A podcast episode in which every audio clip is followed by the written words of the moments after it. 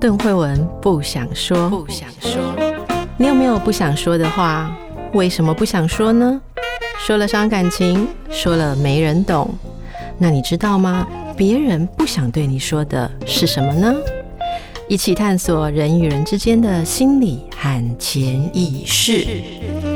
大家好，今天我来跟吴淡如淡如姐来聊天哦。其实来之前呢，我就是跟淡如姐请教这个人生商学院的概念啊。那么在淡如姐的眼中，其实人生哦应该是很容易胜利的，因为她就是人生胜利组。可是有一些话，真正胜利的人不会随便跟别人讲。所以，我们今天就要来聊这中间其实有很多的心情是不足为外人道，但是你如果知道的话，你可能更清楚人生的投资。资要投资在哪里？呃，这邓慧文哦，他我他们跟我说，哎，你是我北一女学妹是不是？嗯嗯。他说他就是北一女的这个数理资优生哈，从小就非常优秀。我说，其实我们以前你知道，我我们没有分，我们那个年代，因为比他年代早早很多，我们那时候年代没有分什么资优不资优的哦，大概只有分什么甲乙丙丁组而已啊。他是很聪明，你很多东西你跟他讲个三秒，他已经都知道后面。三分钟、三十分钟的道理何在？这个很酷哇！我说你哎，我不是，我是说哇，我都不什么？我说哇，我不知道我自己有这样。你从小就是个天才，对不对？没有，真的没有。嗯，我你你知道吗？我们上那种学校，我们周围。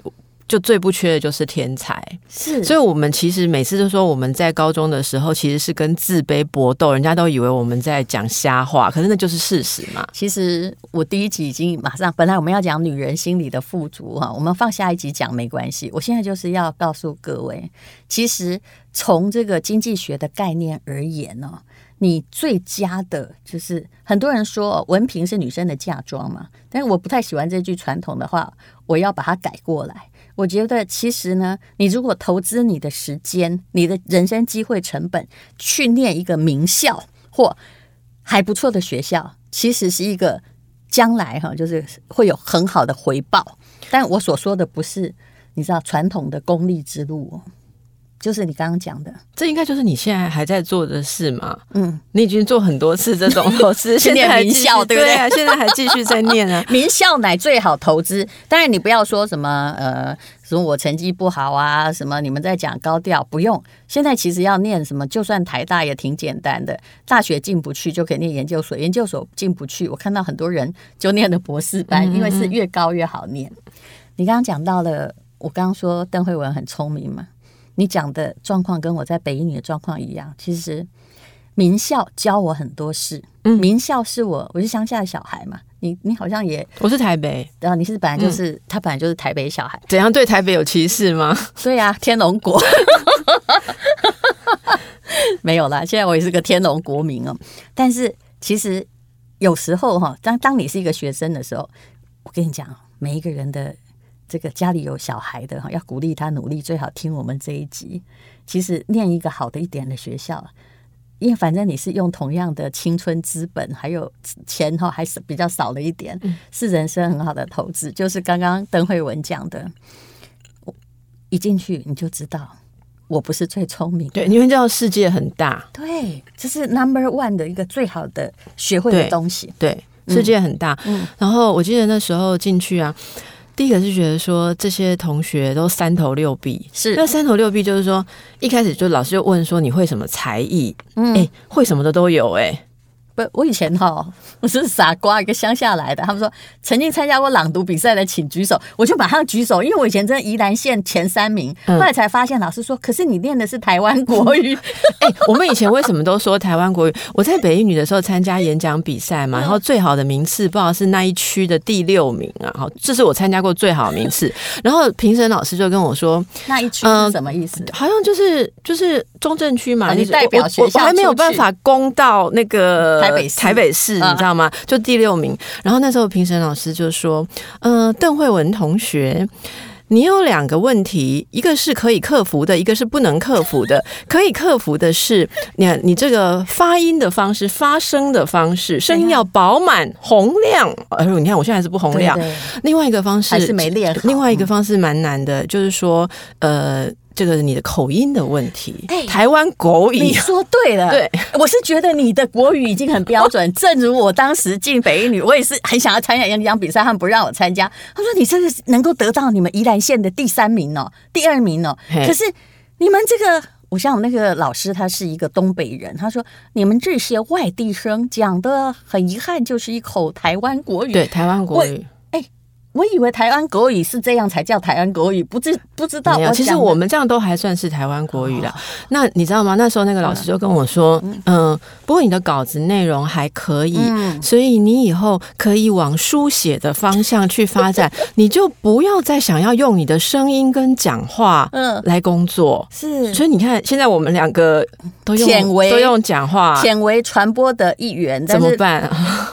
没有，我以前第一次就是当那中广主持人的时候，还有那个人家来投诉，他说吴淡如是中广百年来第一个支持十日不分的人。哦，我跟你接过一样的投诉，我跟你讲，淡如姐，我以前在剧团。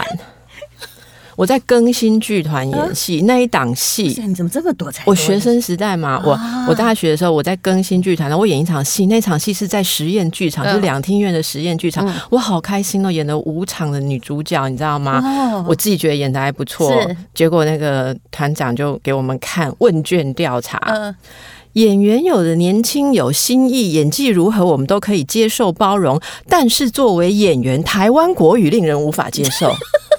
哎，你第一次才发现说啊，我这样还算台湾国语？所以这就是你刚刚我们讲这个的目的是什么？是是台湾国语，还是说要投资名校？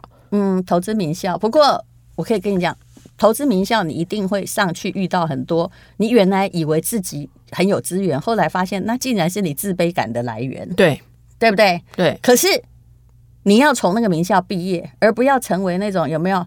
跳楼的刀下亡魂啊，名校的 都有，都有，对，那就是一个考验。你就是要经过一种心理强度，对，你不觉得？为什么我说哈，我这一集偏偏要告诉你，虽然现在上大学已经很容易的，但是还是要告诉你，名校是最好的投资的。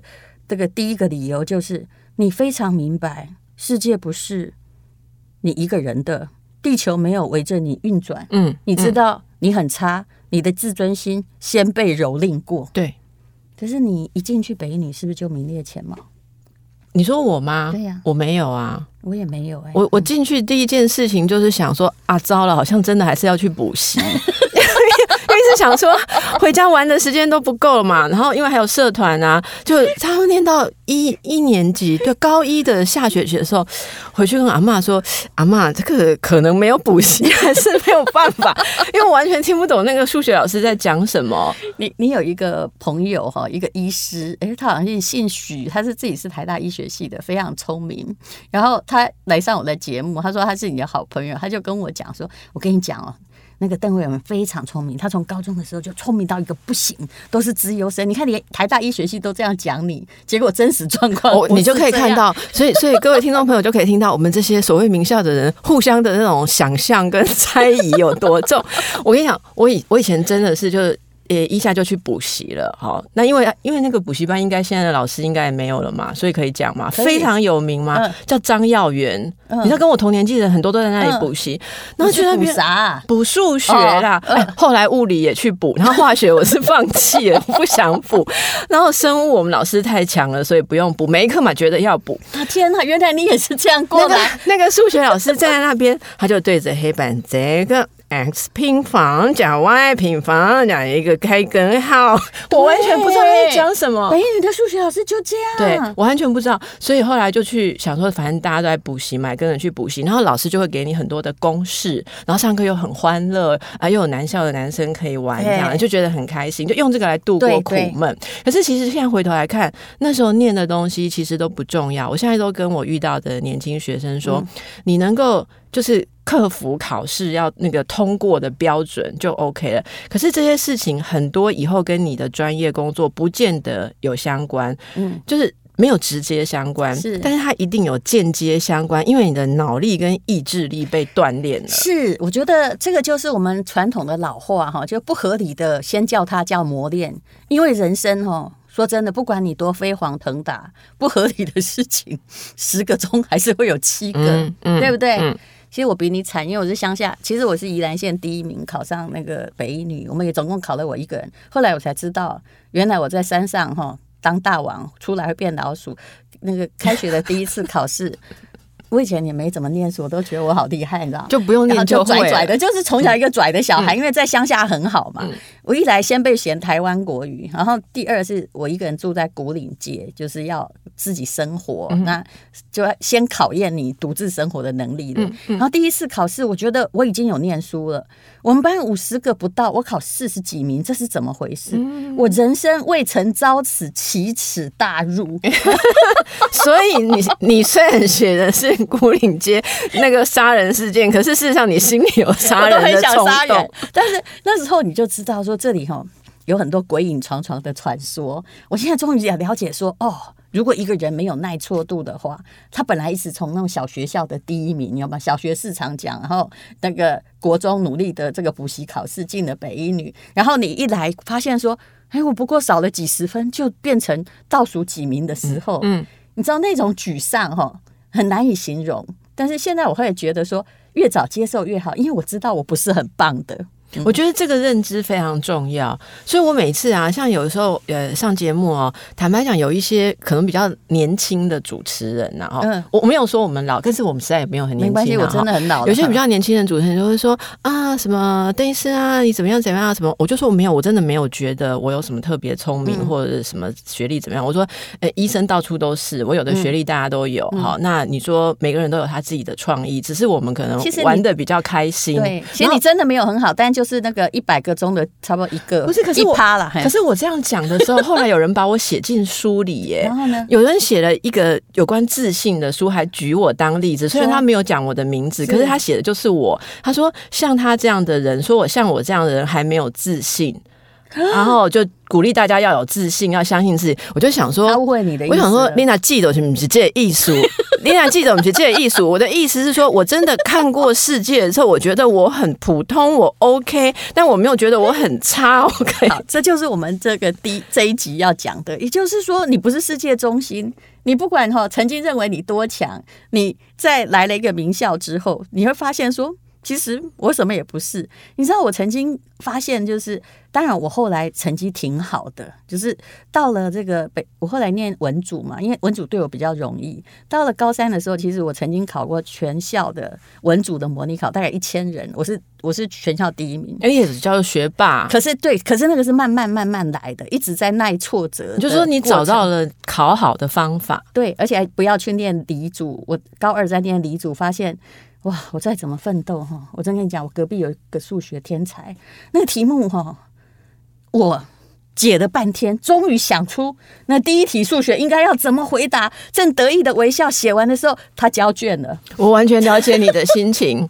后来人家就念台大电机，我完全了解你的心情。对，完全了解。对，这种故事后来一直到我念中欧学院也是一样。比如说我在考管理会计，你知道这种没学过会。会计一直去管考管会多难，那考试时间两个钟头，我竟然抬头一看，发现我们班有一个三清博士，就是清华的学士、硕士、博士，就是他那种从福建小孩一路哈，就是国家免费栽培他，就是他真的很聪明。我发现我真的写完第一题二十分钟。三清博士也出去了耶，而且后来发现他还考了一百分。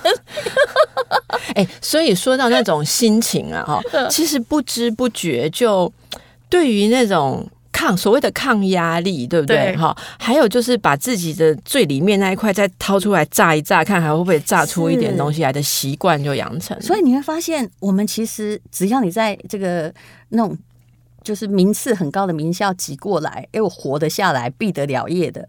老实说，我们的耐挫耐这个耐挫折度没有很低，嗯，不会很低，因为你知道阿当都瞎搞，而且我们不会变网络酸民，你知道，因为你知道别人比你强，你只能展现自己的长处，不要去嫉妒任何人比你好，因为一定有人比你好太多了。对，或者也没有意愿去说什么，反正有人比我们强，是我们习以为常的事情。对。欢乐啊！如果没有人强，这世界就很无聊啊。是呀，对不对？好，那我们这个今天要讲的是，其实名校是最好的投资。